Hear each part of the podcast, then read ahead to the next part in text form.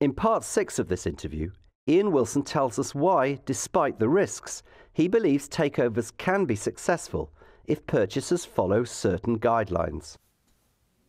If you're going to make an acquisition, it's always helpful if you can be active in that marketplace before you do the deal, such that you fully understand the risks, the dynamics of the market, the customers, and the key success factors.